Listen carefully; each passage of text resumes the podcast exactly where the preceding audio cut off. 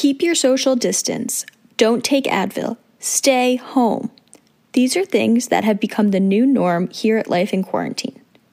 As Superman once said, with great quarantine comes great questions, or something like that.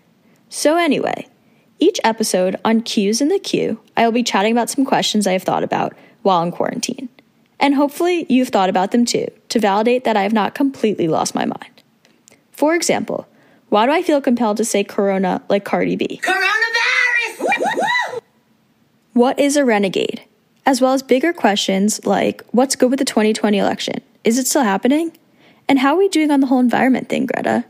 In order to try to maintain my sanity, and hopefully yours too, I'm going to use this channel to spew some bullshit. So, yeah, if you aren't too busy reorganizing your closet for the seventh time, watching two big cat fiends fight to the death, or baking Bon Appetit's bread, then stay tuned.